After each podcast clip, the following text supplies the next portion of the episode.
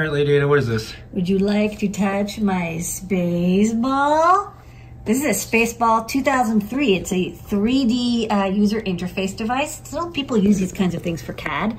Uh, this one's pretty old, so it's got a, uh, DC and RS-232 connection, but I'm actually testing out this FTDI-based uh, RS-232 cable. And uh, so you set me on a path to maybe get this working in Python. And um, it actually works pretty well. I got the button presses working. It can detect all the buttons. And when I touch the ball, you can see it prints out um, the X, Y, Z coordinates and then like this vector as well. Uh, I put the code up on uh, GIST on GitHub.